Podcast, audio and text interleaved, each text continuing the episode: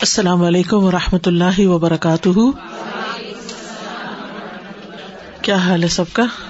الحمد للہ نحمد ونسلی علی رسول کریم اما بعد، فاعوذ باللہ من الشیطان الرجیم، بسم اللہ الرحمٰن الرحیم۔ ربش رحلی صدری ویسر لی امری وحل العقدم السانی یفقہ قولی۔ لا اقسم بیوم القیامہ، نہیں میں قسم کھاتا ہوں قیامت کے دن کی۔ یعنی تم قیامت کے آنے کا انکار کرتے ہو، تو میں اسی کے دن کی قسم کھا کر اس کے آنے کی گواہی دیتا ہوں۔ قیامت کے لیے قرآن مجید میں بہت سے الفاظ استعمال ہوئے ہیں۔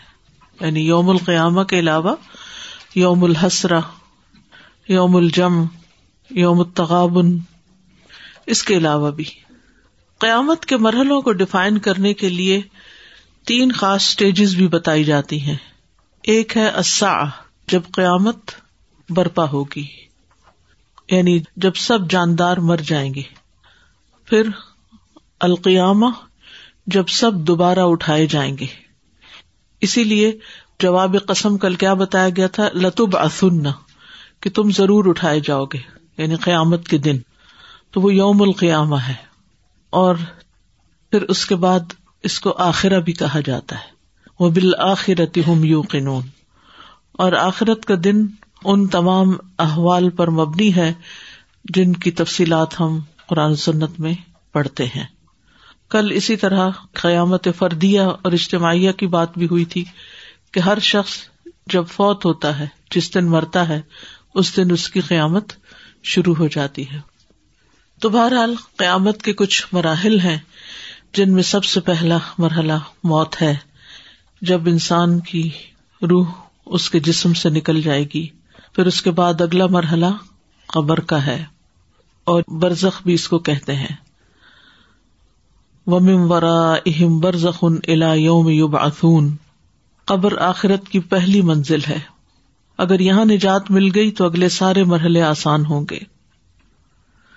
پھر اس کے بعد قبروں سے جی اٹھنا ہے۔ نفق سور سور میں پھونکا جانا۔ و ادا نف خف سور نف ختم واحدہ وحملت الارض والجبال فدکتا دکتم واحدہ فیوم اذ وقعت الواقعہ پھر جب سور میں ایک دفعہ پھونک مار دی جائے گی اور زمین اور پہاڑوں کو اٹھا کر ایک ہی چوٹ میں ریزا ریزا کر دیا جائے گا فدک کتا دک کتم واحدہ یعنی ایک دفعہ مارا جائے گا، ہر چیز ٹوٹ پوٹ جائے گی۔ تو اس دن ہونے والا واقعہ پیش آ جائے گا۔ ہم سب جانتے ہیں کہ سور اچانک پھونکا جائے گا۔ اس کے بعد الباط بعد الموت، موت کے بعد سب جی اٹھیں گے، قبروں سے نکلیں گے۔ اس وقت شدید گھبراہٹ کی کیفیت ہوگی۔ جیسے اچانک کوئی آپ کو نیند سے اٹھا دے تو کیسی کیفیت ہوتی؟ کبھی ہوا ایسا آپ کے ساتھ؟ یعنی کافی دیر تک آپ سنبھلتے نہیں۔ ایک گھبراہٹ کی کیفیت ہوتی ہے۔ لوگ ننگے بدن اٹھائے جائیں گے۔ پھر اس کے بعد حشر ہوگا۔ حشر کا میدان ہوگا۔ حشر کی زمین ہوگی۔ وہ زمین کیسی ہوگی؟ سفید روٹی کی طرح ہوگی۔ حشر کا دن ایک لمبا دن ہوگا۔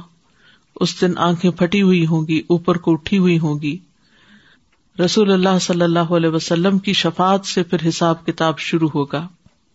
جب حساب شروع ہوگا تو ہر شخص اللہ کے سامنے اکیلے کھڑے ہو کر حساب دے گا۔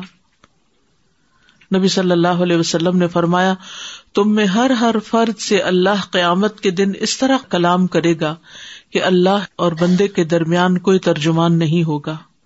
پھر وہ دیکھے گا تو اس کو اپنے آگے کوئی چیز نظر نہیں آئے گی۔ پھر وہ اپنے سامنے دیکھے گا تو اس کے سامنے آگ ہوگی۔ پھر تم میں سے جو شخص بھی آگ سے بچنے کی استطاعت رکھتا ہو تو وہ آگ سے بچے، خا کھجور کے ایک ٹکڑے کے ذریعے ہی کیوں نہ ممکن ہو۔ پھر اس کے بعد آٹھواں مرحلہ، صحیفوں کا پھیلایا جانا یعنی انسان کا نام اعمال اس کے ہاتھ میں دیا جائے گا۔ اما من اوت یا کتاب بہ امین ہی فصوف سب حساب یسیرا اس کے بعد میزان ہوگا۔ امال نامے تولے جائیں گے۔ اور اگر رائی کے دانے برابر بھی کسی کا اچھا عمل ہوگا تو وہ سامنے آ جائے گا۔ وہ ان کا نہ مسقال حبت امن خردل عطئی نہ بہا میزان کی وسط اور بڑائی کے بارے میں حدیث میں آتا ہے، نبی صلی اللہ علیہ وسلم نے فرمایا، قیامت کے دن بڑے بڑے ترازو رکھے جائیں گے۔ بس اگر اس میں آسمانوں اور زمین کا وزن کرنا چاہیں تو میزان کی وسط زیادہ ہوگی۔ یعنی وہ پلڑا ایک ایک اس سے بھی بڑا ہوگا کہ زمین بھی اس میں رکھ دی جائے، آسمان بھی رکھ دیے جائیں، تو ان کو بھی تول دیں۔ تو فرشتے پوچھیں گے، یہ ترازو کس کے لیے وزن کرے گا؟ اللہ تعالیٰ فرمائیں گے، میں اپنی خلقت میں سے جس کے لیے چاہوں گا۔ تو فرشتے کہیں گے سبحان کا ماں ابدنا کا حق کا عبادت اللہ تو پاک ہے، ہم تیری عبادت ویسی نہ کر سکے جیسے کرنے کا حق ہے۔ آپ سوچیے جو اتنا بڑا پلڑا ہوگا، اس میں ہمارے امال کہاں ہوں گے؟ اور کتنے ہوں گے؟ تو ہم ساری زندگی بھی سجدے میں پڑے رہے تو ہم یہ نہیں کہہ سکتے کہ ہم نے بڑی نیکیاں کر لی ہم بڑے نیک ہو گئے، ہم نے تو بہت کچھ کٹھا کر لیا۔ یا اپنے لیے بہت کچھ کر لیا۔ کچھ بھی نہیں۔ ایک ذرے کے برابر بھی نہیں۔ پھر اس کے بعد حوض کوثر ہوگا۔ حوض کوثر کی وسط آپ صلی اللہ علیہ وسلم نے فرمایا کہ میرے حوض کے دونوں کناروں کے درمیان اتنا فاصلہ ہے جتنا مدینہ اور سنا کے بیچ سنا یمن کا علاقہ ہے۔ پھر حوض کوثر جو ہے، اس کے دونوں کناروں پر موتیوں کے خیمے لگے ہوئے ہیں، جنہیں توڑا نہیں گیا۔ پھر اس کی مٹی کستوری کی، اس کی کنکریاں موتی تھے۔ جو بھی اس حوض سے پانی پی لے گا، وہ کبھی بھی دوبارہ پیاسا نہ ہوگا۔ پھر اس کے بعد مومنوں کا ایک اور امتحان ہوگا۔ یوم یوک شف سجود فلا جس دن پنڈلی کھولی جائے گی اور وہ سجدے کی طرف بلائے جائیں گے، تو وہ طاقت نہ رکھیں گے، ان کی نگاہیں نیچی ہوں گی، ذلت انہیں گھیرے ہوئے ہوگی۔ حالانکہ انہیں سجدے کی طرف بلایا جاتا تھا جبکہ وہ صحیح سالم تھے۔ تو سب لوگوں کو سجدے کی طرف بلایا جائے گا۔ اللہ سبحان تعالیٰ اپنی پہچان کرائے گا۔ تو جو دنیا میں نماز پڑھتے تھے وہ سجدے میں گر جائیں گے۔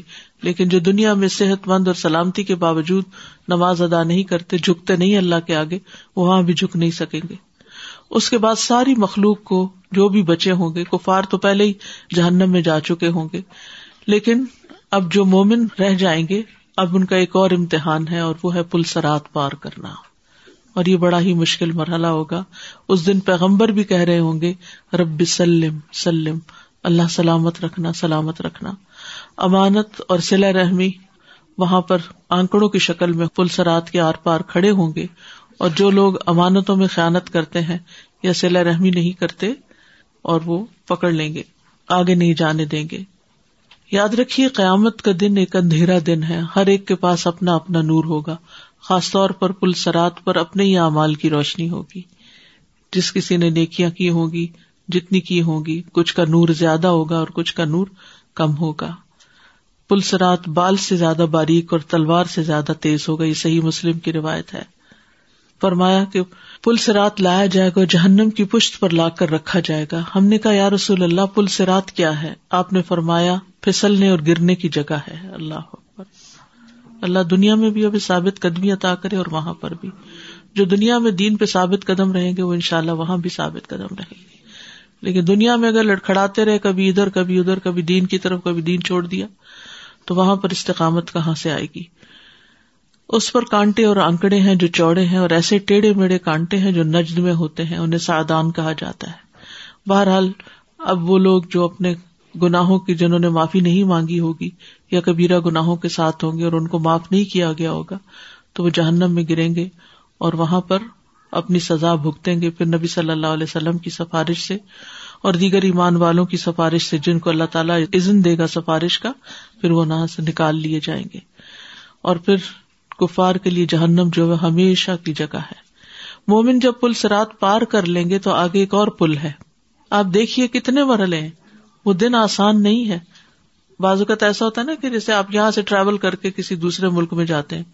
تو ایک کے بعد ایک مرحلہ آتا ہے، آپ کا چیک ان ہو رہا ہے سیکورٹی ہو رہی ہے بورڈ ہو رہے ہیں۔ تو آپ کے اوپر ایک خواہ مخواہ کی ٹینشن ہوتی ہے یعنی چین نہیں ہوتا۔ کتنے ہی مرحلے، اور بعض اوقات لمبی لائنیں ہو تو اور زیادہ مشکل ہوتی ہے۔ کھڑے رہو کھڑے رہو کھڑے رہو۔ تو وہاں بھی ہر ایک کا معاملہ مختلف ہوگا۔ جو وی آئی پیز ہوں گے، وہ جلدی نکل جائیں گے۔ بہرحال کنترا پر فائنلی بالکل صاف ستھرے کر کے ادا نکو و حزبو جیسے امام ابن تیمیہ کہتے ہیں نا ادا نقو و حزبو جب وہ صاف ستھرے کر دیے جائیں گے اور مہذب کر دیے جائیں گے، دلوں کے کوٹ، کپٹ، کینے سب دھو دیے جائیں گے، پھر صاف ستھرے ہو کر جنت میں داخل ہوں گے۔ کیونکہ جنت پاکیزہ لوگوں کی جگہ ہے۔ ولا ہم فی ہا ازواج متحرا سورت اللہ راف میں بھی آتا وہ نزا نہ فی سدور من غل۔ ان کے دلوں میں جو بھی کینا ہوگا ہم نکال دیں گے، اور یہ کنترا پر ہوگا۔ اور اسی طرح رسول اللہ صلی اللہ علیہ وسلم نے فرمایا، مومن آگ سے نکل جائیں گے اور ان کو کنترا پر روک لیا جائے گا، جو جنت اور دوزخ کے درمیان ہوگا۔ تو دنیا میں جو ان کے بعض مظالم تھے، ان کا ایک دوسرے سے قساس دلوایا جائے گا۔ یعنی آپس میں بہن بھائیوں کے درمیان کوئی تلخی تھی، دونوں ہی اپنی اپنی جگہ بڑے نیک تھے۔ لیکن بیچ میں کوئی کھچاؤ تھا، ہسبینڈ وائف کے بیچ میں کچھ حقوق کی کمی بیشی تھی۔ ویسے دونوں اپنی جگہ فرائض کے پابند اور نیک۔ بعض اوقات ایسا بھی ہوتا ہے کہ ہر شخص اپنی جگہ ٹھیک ہوتا ہے، لیکن کسی سے اس کی بنتی نہیں۔ اب وہ دونوں ہی جنت میں جا رہے ہیں تو کیا وہاں بھی یہی غیل، حسد کینا اور دل کی جلن کڑن ساتھ جائے گی؟ نہیں، اس کو صاف کر دیا جائے گا، دھو دیا جائے گا۔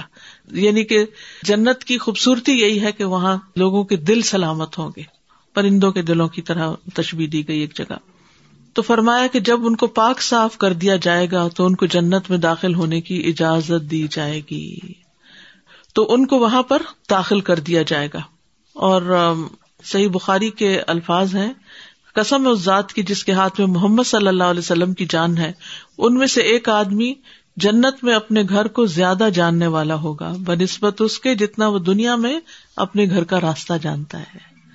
یعنی ہر ایک اپنے گھر کو پہچان لے گا۔ جنت ارفا لہم جیسے وہ اس میں آتا ہے، سورت محمد میں۔ بہرحال جب جنت میں پہنچیں گے تو پھر وہاں طرح طرح کے رسک ہوں گے ان کے لیے اور طرح طرح کے پھل ہوں گے، عزت دی جائے گی، باغوں میں، تختوں پر آمنے سامنے بیٹھے ہوں گے۔ صاف بہتی ہوئی شراب کا جام پھرایا جائے گا جو سفید ہوگی، پینے والوں کے لیے لذیذ ہوگی۔ اس میں نہ کوئی درد سر ہوگا، نہ وہ اس سے مدھوش ہوں گے۔ ان کے پاس نگاہ نیچی رکھنے والی، موٹی آنکھوں والی عورتیں ہوں گی، جیسے وہ چھپا کر رکھے ہوئے انڈے ہوں۔ اب اس میں دیکھیے کہ نگاہیں بھی نیچی اور چھپا کر رکھی ہوئی۔ یہ دو صفات ہیں عورتوں کی یہاں، حیا کی۔ پھر جنت میں سب سے پہلے نبی صلی اللہ علیہ وسلم داخل ہوں گے۔ اور جو سب سے پہلا گروہ جنت میں داخل ہوگا، ان کے چہرے چودہویں رات کے چاند کی طرح چمک رہے ہوں گے۔ ان کا کوئی حساب نہ ہوگا۔ ستر ہزار لوگ بغیر حساب کے داخل ہوں گے۔ جنتیوں کو اللہ سبحان تعالیٰ اپنا دیدار کروائیں گے۔ وجوہ یوم ادن نادرا الا ربا ناظرہ۔ اور یہ ان کی تر و تازگی اس وجہ سے بھی ہوگی کہ وہ اپنے رب کی طرف دیکھ رہے ہوں گے۔ یہ ندرت، یہ روشنی، یہ چمک، یہ ملائمت، یہ خوبصورتی، یہ بیوٹی اس وجہ سے ہوگی کہ الا رب ناظرہ، اپنے رب کی طرف دیکھ رہے ہوں گے۔ للذین احسن الحسن و زیادہ ولا يرحق وجوههم قطر ولا ذلہ۔ جن لوگوں نے نیکی کی، ان کے لیے نہایت اچھا بدلا ہے۔ اور کچھ زیادہ بھی، زیادہ کیا ہے؟ اللہ کا دیدار ہے۔ اور ان کے چہروں کو کوئی سیاہی نہ ڈھانپے گی۔ اولا کا صحاب الجن امفیا خالدون۔ نبی صلی اللہ علیہ وسلم نے فرمایا، جب جنتی جنت میں داخل ہو جائیں گے اور جہنمی جہنم میں داخل ہو جائیں گے، تو جنتیوں کو پکار کر کہا جائے گا، اے اہل جنت، اللہ کا تم سے ایک وعدہ ابھی باقی ہے۔ تو جنتی کہیں گے وہ کیا ہے؟ کیا ہمارے میزان بھاری نہیں کیے گئے؟ ہمارے امال نامے ہمارے دائیں ہاتھوں میں نہیں دیے گئے اور ہمیں جہنم سے بچا کر جنت میں داخل نہیں کر دیا گیا تو حجاب اٹھا دیا جائے گا اور اللہ سبحان تعالیٰ ان کے سامنے تجلی فرمائے گا۔ اور دنیا اور آخرت میں جتنی بھی نعمتیں ہیں، ان سب نعمتوں سے بڑی نعمت اللہ سبحان تعالیٰ کا دیدار ہوگا۔ اور جہنم کی سب سے بڑی سزا کیا ہے کہ وہ اللہ کے دیدار سے محروم کر دیے جائیں گے۔ یہ سب سے بڑی حسرت ہوگی۔ تو اس لیے جو لوگ دنیا میں اللہ کے چہرے کی خاطر کام کرتے ہیں یعنی خالص اس کی رضا کے لیے، وہاں پر ان کو اللہ کی رضا اور اللہ کا دیدار نصیب ہوگا۔ جنت اور جہنم میں پہنچنے کے بعد موت کو ذبح کر دیا جائے گا۔ اور اہل جنت سے بھی اور اہل جہنم سے بھی کہا جائے گا، تم ہمیشہ یہاں رہو گے اب۔ جنت والوں کو کبھی موت نہ آئے گی اور جہنم والوں کو بھی کبھی موت نہ آئے گی۔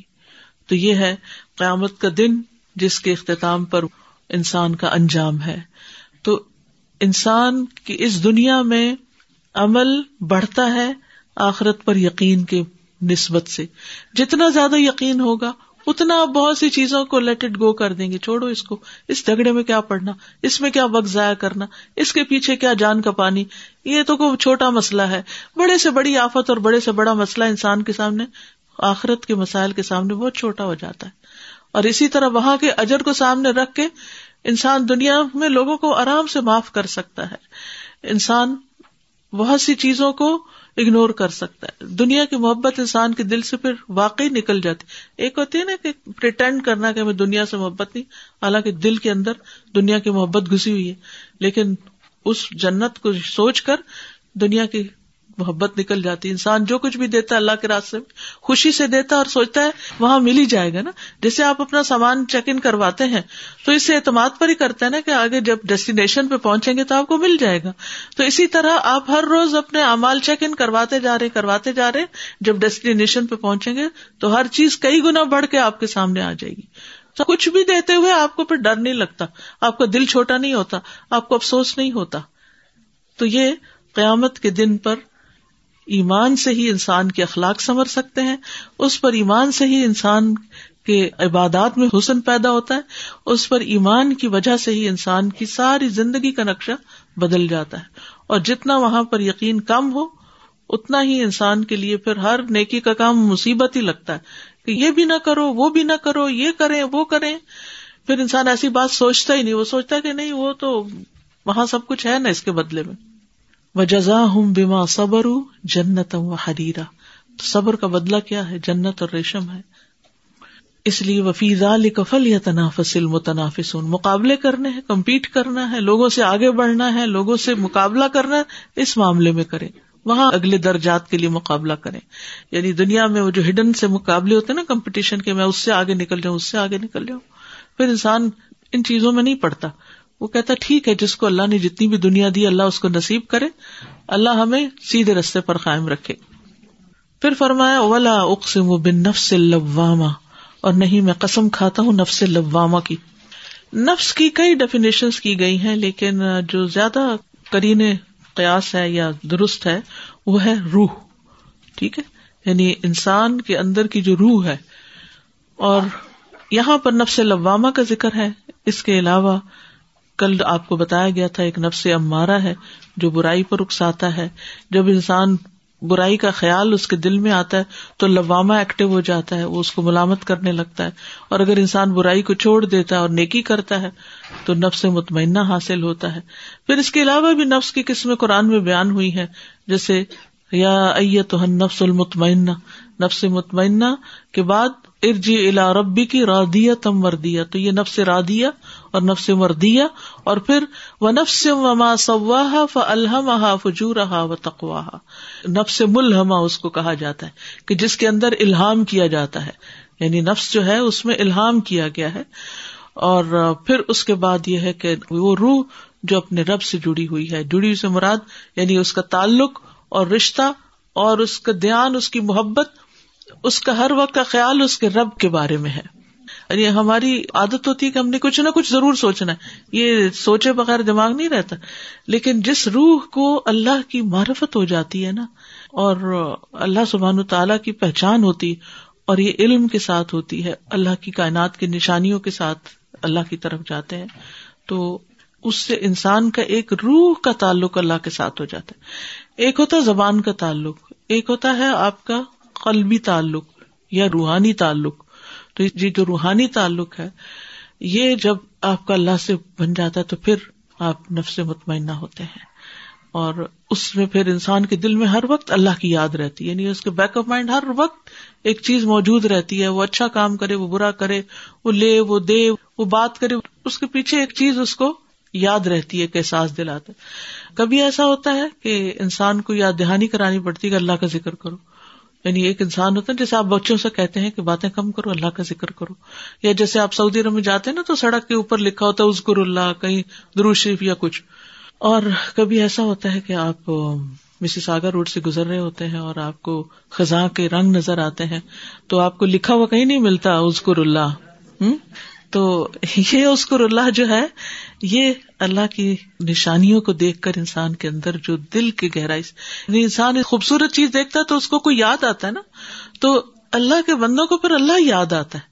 تو یہ نفس کا جو تعلق ہے نا ہمارے یعنی روح کا تعلق جو ہے اللہ سبحان و تعالیٰ کے ساتھ، یہ بہت ضروری ہے کہ جس میں انسان آٹو پہ آ جائے، اپنی سوچوں میں اور ذکر میں اور غور و فکر میں، اور یہ تبھی ہوتا ہے کہ جب انسان واقعی کوشش کرتا ہے، پھر اس کو وہ درجہ، وہ مقام حاصل ہو جاتا ہے۔ لیکن پھر بھی شیطان اس پر وار کرتا رہتا ہے، لیکن انسان اس کو اپنے سے دور کرتا رہتا ہے۔ تو یہاں پر نفس لواما کی قسم کھائی گئی ہے اور نفس لواما کو بھی دو قسموں میں تقسیم کیا گیا ہے۔ اور اس کے بارے میں دو اقوال ہیں۔ ایک تو لواما اچھی صفت کے طور پر اور دوسرے صفت مذمت کے طور پر۔ تو اگر لواما اچھی صفت ہے تو اس کے تین معنی بیان کیے گئے ہیں کہ نفس لواما کب کب کام کرتا ہے، جب کوئی اچھا عمل چھوٹ جائے یعنی کوئی اپرچونٹی چلی جائے، نماز مس ہو جائے، یا آپ نے نماز میں دیر کر دی ہو، یا مردوں کے لیے جماعت سے رہ گئی ہو، تو وہ نفس لواما جو ہے وہ ان کو معاف نہیں کرتا، وہ ان کو پنچ کرتا رہتا ہے اور ان کو ملامت کرتا رہتا ہے۔ اور اسی طرح اگر کوئی برا عمل ہو جائے تو اس پر بھی ملامت کرتا ہے اور نیک عمل کرنے کے باوجود بھی وہ راضی نہیں ہوتا، وہ کہتا اور کیوں نہیں کیا؟ یعنی یہ بھی بڑا ضروری ہے۔ یعنی کسی بھی نیک عمل پر وہ مطمئن نہیں ہوتا، وہ اس سے آگے جانا چاہتا ہے۔ دوسرا یہ کہ ہر قابل ملامت فیل پر ملامت کرنے والا نفس ہے۔ اور تیسرا مانا یہ کیا گیا کہ دوسروں کو ملامت کرنے پر خود کو ملامت کرنا۔ یعنی جب آپ کسی کو برا بلا کہہ چکتے ہیں تو پھر آپ کے دل میں کیا شروع ہو جاتا ہے؟ یعنی آپ بعض اوقات بالکل حق بجانے ہوتے سو فیصد رائٹ ہوتے ہیں۔ آپ بچوں کو ڈانٹتے ہیں یا کسی بات پہ روکتے ہیں ان کو۔ اور جب آپ تھوڑا سا زیادہ ڈوز دے دیتے ہیں تو اس کے بعد آپ کے اندر کیا شروع ہو جاتا ہے؟ نفس لواما کھڑا ہو جاتا ہے اور پھر وہ آپ کو ملامت کرنا شروع کر دیتا ہے۔ اور اگر قابل مذمت صفت ہے تو اس کے بھی تین معنی بیان کیے گئے ہیں کہ یہ وہ نفس ہے جس کی مذمت کی جاتی ہے اور برے عمل کی وجہ سے ملامت کیا جانا۔ اور یہ وہ نفس ہے جو آزمائشوں پر صبر نہیں کرتا تو اس کی ملامت ہے۔ یعنی برائی پر ابھارتا ہے اور پھر اس کی ملامت ہے اور پھر اسی طرح برا عمل کر لیتا ہے تو اس پر ملامت ہے اور جو صبر نہیں کرتا۔ دنیا کی آزمائشوں اور سختیوں پر۔ تو آزمائشوں پر صبر نہ کرنے کی وجہ سے یہ بہت زیادہ قابل ملامت نفس ہے۔ یعنی ایسا نفس ملامت کیا ہوا ہے۔ یعنی ایک مانا کیا ملامت کرنے والا اور ایک ملامت کیا ہوا۔ یعنی اس کی ملامت کی گئی ہے کہ اس نے ایسا کیوں کیا۔ سب السان نجما اضامہ کیا انسان سمجھتا ہے کہ اس کی ہڈیوں کو جمع نہیں کیا جائے گا؟ اب سوال یہ پیدا ہوتا ہے کہ اگر نفس کی قسم کھائی گئی ہے تو کس بات پہ؟ قسمیں گواہی کے لیے آتی ہے نا ایک طرح سے۔ تو کس بات پہ؟ اس بات پہ کہ انسان کا جو ملامت کرنے والا نفس ہے، وہ خود اس بات کو تسلیم کرتا ہے کہ اچھے اور برے عمل کی کوئی جزا یا سزا ہونی چاہیے۔ یعنی اپنے آپ سے سوال کرو۔ جیسے ہم کہتے نا، اپنے اندر جھانک کے دیکھو، اپنے سے پوچھو، خود سے پوچھو۔ تو تمہارا اپنا نفس گواہی دے گا کہ قیامت آنی چاہیے۔ اور اللہ کے لیے کچھ مشکل نہیں۔ کیا انسان اس لیے قیامت کا انکار کرتا ہے کہ اللہ تعالیٰ یہ بکھری ہوئی ہڈیاں مرنے کے بعد جو بربری ہو جائیں گی، یہ دوبارہ ان کو جوڑ نہیں سکے گا؟ نہیں ایسا نہیں ہے۔ سب السان اللہ نجما اضامہ کیا انسان سمجھتا اور انسان سے مراد یہاں کافر بھی ہے اور منافق اور جو بھی شک کرتا ہے۔ تو یعنی جب اس کی ہڈیاں مٹی میں مل جائیں گی تو ہم ان کو دوبارہ ایک نئی تخلیق میں واپس نہیں لا سکتے۔ اللہ سبحان تعالیٰ جس نے پہلی دفعہ پیدا کیا وہ دوبارہ بھی پیدا کر سکتا ہے۔ سورت یاسین میں آتا نا، اولم یر انسان انا خلق نہ فتن فضا ہوا خسیم مبین و دور لنا مسلم و نسی خلق کالم ایزام وہی رمیم۔ اور کیا انسان نے دیکھا نہیں کہ بے شک ہم نے اسے ایک قطرے سے پیدا کیا؟ تو اچانک وہ کھلا جھگڑنے لگا۔ اور اس نے ہمارے لیے ایک مثال بیان کی اور اپنی پیدائش کو بھول گیا۔ اس نے کہا، ان ہڈیوں کو کون زندہ کرے گا جب وہ بوسیدہ ہوں گی؟ کہہ دے انہیں وہ زندہ کرے گا جس نے انہیں پہلی بار پیدا کیا اور وہ ہر طرح کا پیدا کرنا خوب جانتا ہے۔ تو اس وقت کے لوگ اور آج بھی بہت سے لوگوں کو قیامت کے آنے میں اس لیے شک ہے کہ وہ سوچتے ہیں کہ انسان مرنے کے بعد جب مٹی ہو جاتا ہے دوبارہ کیسے پیدا ہو سکتا ہے؟ تو وہ یہ بھول جاتے ہیں کہ جب انسان کچھ نہ تھا تو کہاں سے پیدا ہو گیا؟ وہ کس نے پیدا کر دیا؟ تو جس نے پہلی مرتبہ پیدا کیا، وہ دوبارہ بھی پیدا کرنے پہ قادر ہے۔ تو اس لیے شک میں نہ پڑو۔ اور بنی اسرائیل کے اس شخص کا قصہ یاد ہوگا کہ جس کو اللہ سے ڈر لگا تو اس نے اپنے بچوں سے کہا کہ اس کا جسم جلا کے راک کر دیا جائے مرنے کے بعد اور اس کی راک اڑا دی جائے۔ تو اللہ تعالیٰ نے راک جمع کروا کے فرشتوں سے اور کہا کہ تم نے ایسا کیوں کیا؟ تو اس نے کہا کہ تیرے ڈر کی وجہ سے، تیرے خوف کی وجہ سے۔ تو اللہ سبحان و تعالیٰ نے اس کو کوئی سزا نہ دی، بلکہ اس پر رحم فرمایا۔ تو بہرحال یہ واقعہ بھی اس بات پہ دلالت کرتا ہے کہ اللہ تعالیٰ تو کن کہ ایک ایک ذرے کو جمع کروا سکتا ہے۔ یعنی ان اللہ اللہ یقفا علیہ شعی ان فی الردی ولا سما اللہ سے کچھ بھی چھپا ہوا نہیں ہے۔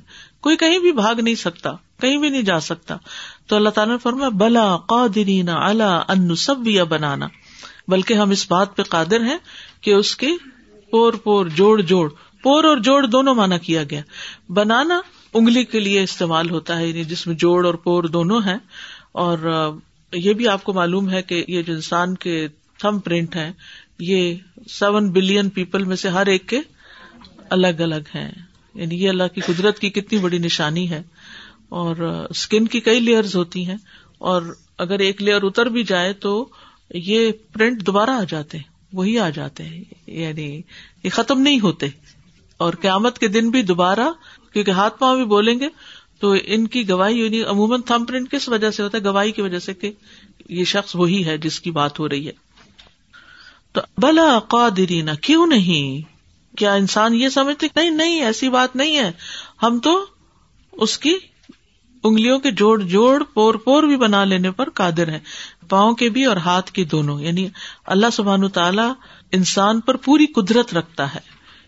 یعنی پورے انسان پر بھی رکھتا ہے اور جوڑوں کو درست بنانے کی قدرت بھی رکھتا ہے۔ یعنی وہ سمجھتے تھے کہ ہڈیاں کیسے جمع ہوں گی؟ تو اس کے جواب میں کہا گیا، ہڈیاں تو ہڈیاں، انگلیوں کے پور بھی واپس آ جائیں گے۔ وہ بھی پھر اگائیں گے۔ اور پھر اسی طرح یہ ہے کہ ایک دھمکی کے طور پر بھی کہا گیا کہ نہیں، ہم تو اس بات پہ بھی قدرت رکھتے ہیں کہ جس ہتھیلی سے یہ کام کرتا ہے، اس ہتھیلی کو مس کر دے اور اس کو گدے کا کھر یا اونٹ کے تلوے بنا دے اور ساری انگلیاں جو ہے اس کی برابر کر دیں یعنی جوڑ دیں آپ سوچیے کہ اگر یہ ہاتھ، انگلیاں الگ الگ نہ ہوتی اور یہ جڑا ہوا ہوتا، تو ہم کیا کرنے کے قابل تھے؟ کتنے بےکار ہو جاتے۔ کسی ہاتھ سے کچھ کام نہ کر سکتے۔ یہ ابن عباس نے اس کا مانا کیا نصب بنانا۔ یعنی یہ سارا کچھ اس کا جوڑ کے رکھ دیں۔